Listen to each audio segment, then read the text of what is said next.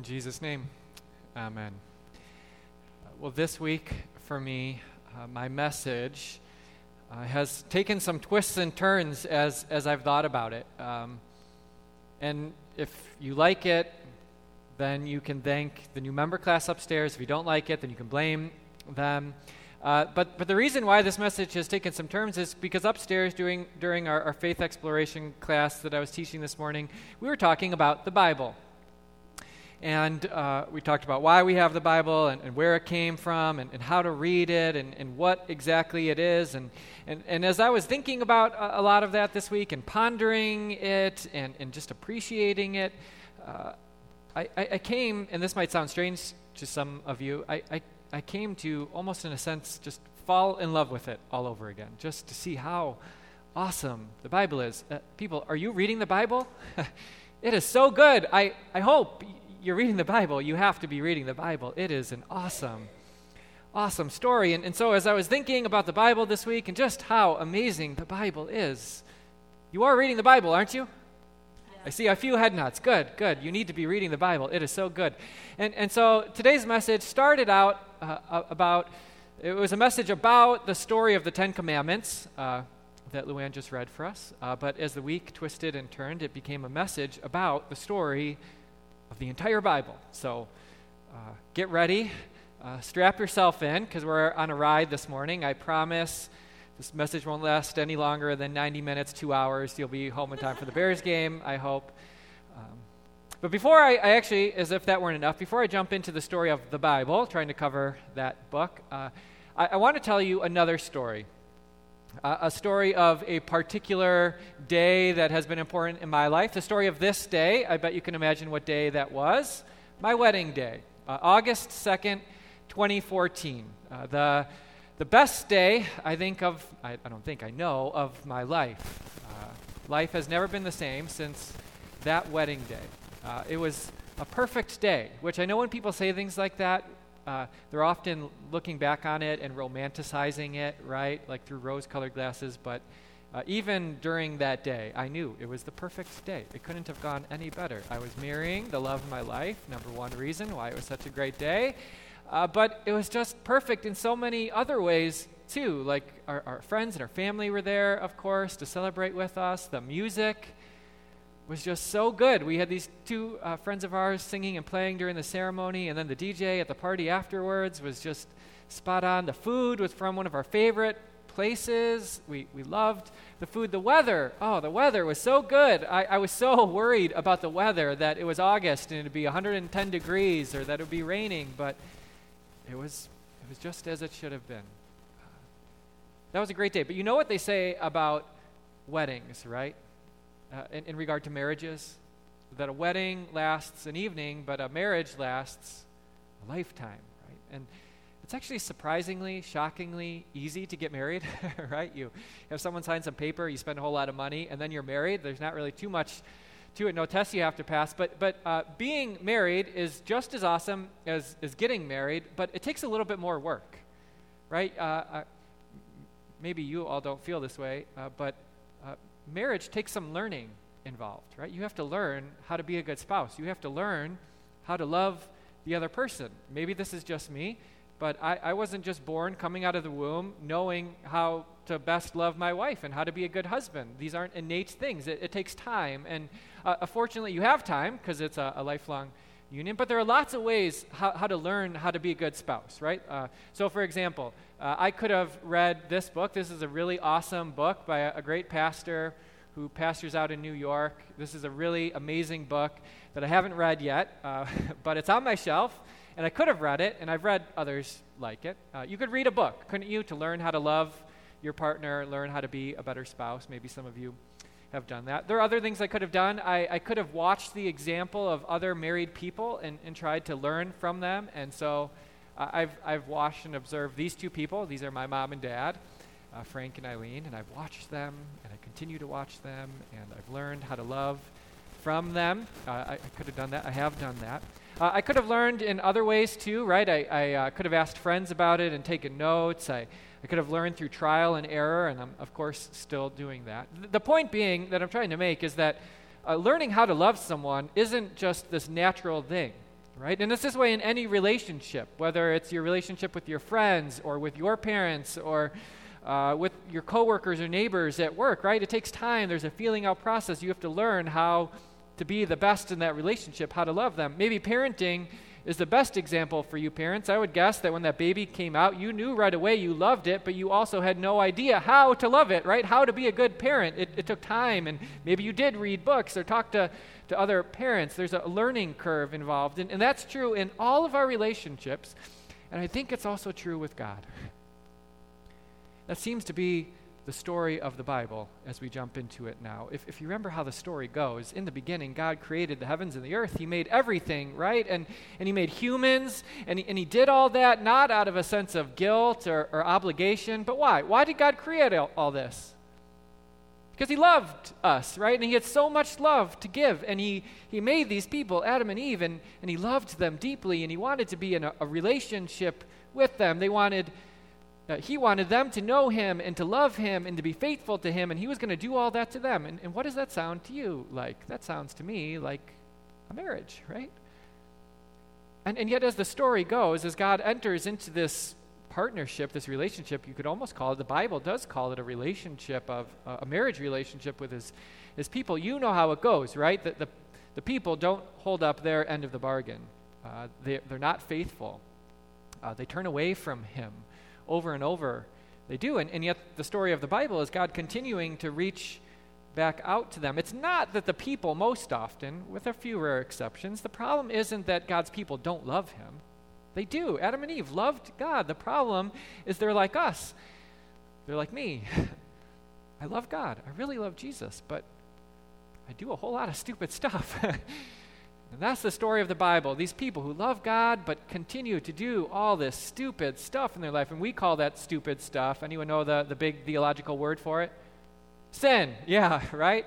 This is the story of the Bible. People who love God and are loved by Him, but keep on doing these stupid things that we call sin. And, and so Adam and Eve do the one thing that God told them not to. They eat the fruit. They don't trust that He is good and kind and is their best interest at heart. Uh, we see it as, as the relationship between the people, and they're supposed to love each other. That breaks. Cain kills Abel. We see it in, in the people building this tower to the sky in, in a place called Babel as they puff out their chests and snub their noses at, at God. We, we see it all the way through the Old Testament, even up to the point where, where God brings a man named Moses up onto the top of the mountain to tell him these beautiful words. And, and while God is up there talking to him, the, the, the leader of the people, the people are down at the bottom building a, a cow out of gold and they're worshiping it. People, even people who love God, do really stupid things. They sin all of the time, and yet the story of the Bible is a God who continues to reach out to them and, and follow to them. This is the Bible, people.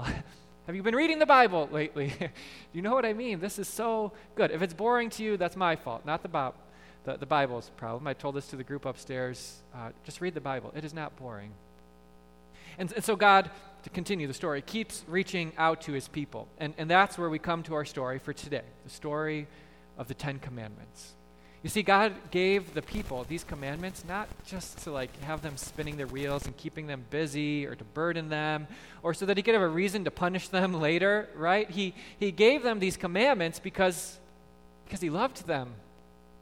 Because they kept on doing stupid things and they needed to learn what it looked like to love him back, right? And so he, he shouldn't have had to do this, right? But but he did because he because he cared and so he laid it all out. He's like, "All right, step 1 to loving me don't have any other gods. kind of obvious, shouldn't need to be said, but just don't make idols, don't worship anything else but me. Uh, that's how you start to love me. Uh, step number two respect my name. Keep it holy. You're going to treat me different than you treat everything and everyone else, and that's how you're going to show love for me.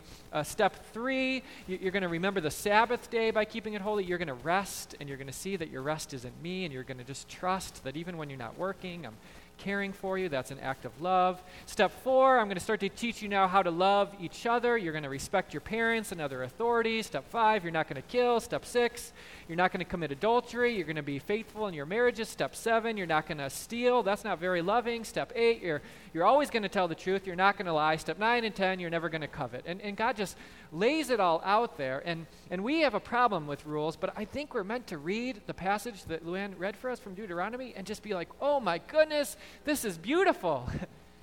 I mean, can you imagine if If people actually lived like that, how awesome that would be.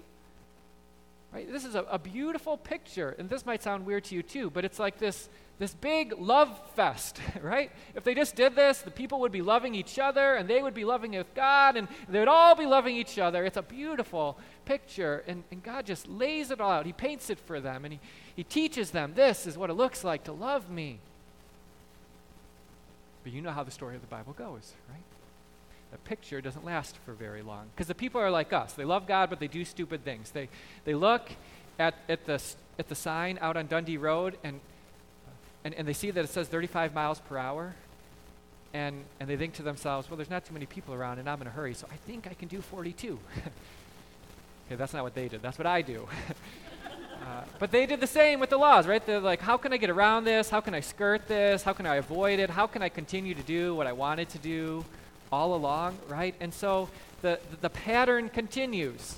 God's people doing stupid stuff, we call that sin, and He continues to reach out and extend His love and, and follow after them. Why? Because He wants that relationship with them, the one He had in the garden where He walked with Adam and Eve and talked with them, but the one that they kept on throwing away. This is an amazing love we see in God. And, and yet, do you know what we would call it today, what God is doing? If this was like a friend of ours, the way He's acting, do you know what we would call that? We'd call it stalking. Uh, that's that's the, the polite way we would call it today, right? Here, here's God, and he keeps showing up. He's like, I love you. And the people are like, Yeah, but the golden calf. And so they come over here, and he's like, I'm back. I love you. And, and they walk away a little further, and he's like, Here I am. I love you. I want to be in a relationship with you. And then they build a tower, and they kill each other, and he just keeps following them. And if this were a friend of ours, we'd be like, Dude, she's not into you. Find someone new. Uh, go, go find another relationship. But God is so determined in His love that no matter how many times His people are faithless and they break the rules and they don't live out that picture that we find in the Ten Commandments, He, he continues to follow them until it gets to the point where He just can't wait for them to reach up to Him. He can't wait for them to, to climb the ladder and, and fulfill that relationship. And so He does it for them. And He jumps down out of heaven, He descends to their level it's the story of Jesus, right? Born in a manger, becoming human, doing what they couldn't do, following the rules that they couldn't keep, being faithful where, where they were faithless, stretching out his arms to, to sacrifice his life once and for all for, for the sins of the world so that we could have that relationship that was lost way back in the garden. That's the story of the Bible. Have you read the Bible lately? It's so good. It's so good.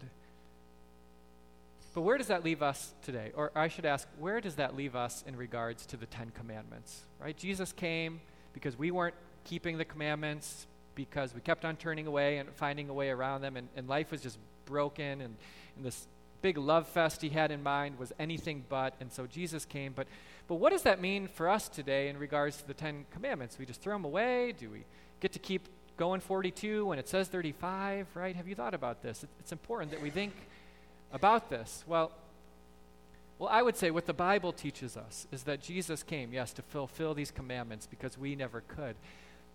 But just like they were good for the people in Israel when God gave them in Deuteronomy, they, they continue to be good for us today. Through the commandments, God continues to teach us what it looks like to love Him. And you might be thinking to yourself, well, isn't just love enough? Isn't it just enough that we love God, right? Well, ask anyone who's been married if, if just this idea of love is enough, right? Like if, if, if you are married and your partner comes to you, or, or you go to your partner and you're like, can you take out the trash? I'm really tired today. And they're like, no, but I love you. that would not be enough, right? That would not be good enough. Or if, if you've been making dinner every day of the week and you're like, just this once, can you pitch in and maybe just like stop at the store and pick up some ketchup on the way home? And they're like, nah, but I love you right? Not going to cut it. And, and so God is teaching us, He's showing us what it looks like to be in this loving relationship with Him. And so we have the Ten Commandments. And, and so, what I'd like to leave you with today uh, is a practice, uh, a practical practice that you can take home and do this week. This is an ancient practice that Jesus followers like us have been doing for centuries, so this is not my idea. Uh, it's a, a, practice that the Jesus followers have been doing just about since, since the very beginning. Uh, it, you could do it in about five minutes, I, I, would guess, but I would suggest maybe take 20 minutes, half an hour. Uh, some Jesus followers throughout history have done it every day, if you can believe it. I would suggest let's start with once a week. Once a week would be a good place to start. And, and this is the practice. Uh, I suggest that, that all of us go home sometime this week and we simply read the Ten Commandments. They're there in your bulletin. You can find them in your Bible. You can open up a, a catechism, Luther's catechism if you have one. They're all there too. Wherever you do it, open up the commandments and begin to read them. And not just read them, but begin to meditate on them and pray over them and, and then reflect on your life in light of them. Right? And, and don't read them thinking, I got to do this so that God loves me. No, that's why Jesus came, right? To give us that relationship. But now that you have a relationship with Him, by the power of God's Spirit, He's working in you so that you, you see the 35 mile per hour sign on Dundee and you don't think to yourself, I think I can do 42, but you think to yourself, you know what? I know who made that sign. I know who put it there. And, and I know that they can be trusted. And I know they put it there because they have my best interest at heart. And so I'm going to hit the brakes and obey the rules. That's what the love of Christ and this relationship we have with Him by the power of His Spirit is working in us. So that we would look at the commandments and, and see that they are given by one who loves us and has our best interests at heart and that they are for our good. So go home and read and meditate on on the Ten Commandments, uh, dwell on them, pray over them, examine your life uh, in them. And then I would suggest to you today that uh, three things will happen when you do. And they're not going to all happen at once. And you're not going to have some big, magical, mystical experience as you do this. I will not promise you that. But over the weeks and years that you, you go about this practice, which Jesus' followers have been doing since the very beginning, these three things will begin to work in your life. Uh, first, you will learn how to love the Lord and your neighbor. First time you read it, you're going to think to yourself, I've heard these before. What am I going to learn, right?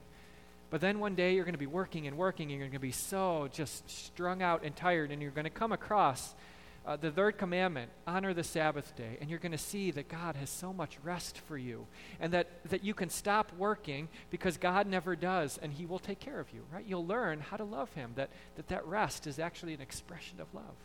Or you'll be tempted to lie and, and, you'll hear this voice that says it's no big deal. And then you'll come across the seventh commandment or, or, or, the eighth commandment and you'll think to yourself, I can't do that. That wouldn't be a loving thing to do for the people around me and for my God. So as you meditate on them, you'll learn to love God more and more. The, the second thing that will happen is you'll get back on track. Uh, much smarter people than me have often described the commandments that they work kind of like a, a curb on the side of the road. Right? Think about how a curb on, on Dundee Road functions. It, it's there for when you begin to drift or get drowsy or distracted. That curb, you hit it and then you, you get back in line, right? You hit the curb and it, it wakes you up and, and you get back on your way. And that's what the commandments do for us, too. They're not the foundation of our faith. We, we don't put our hope or trust in commands, but they help us to live in line with God. When, when we begin to get tempted or we begin to believe the lies around us, the, the commandments, this practice will get us back on track. The third thing that happens is that you will read the commandments, and, and if you are at all honest with yourself, you'll, you'll come to one conclusion that you have done some really stupid things this week, some sinful things. And, and you will read those commandments, and you will see how far you have fallen, and there will be no doubt about it. But by the power of the Holy Spirit, God will use that to, to, to draw you into the arms of your Savior. You will see, as you look at the Ten Commandments, that there is no way you can keep these rules, but that Jesus has, and He is ready to accept you every single time. You will see that you can't, you cannot do it, but Jesus has. And because of Him, and because of His love for you, you have a relationship with Him. Praise be to God for Jesus. In his name.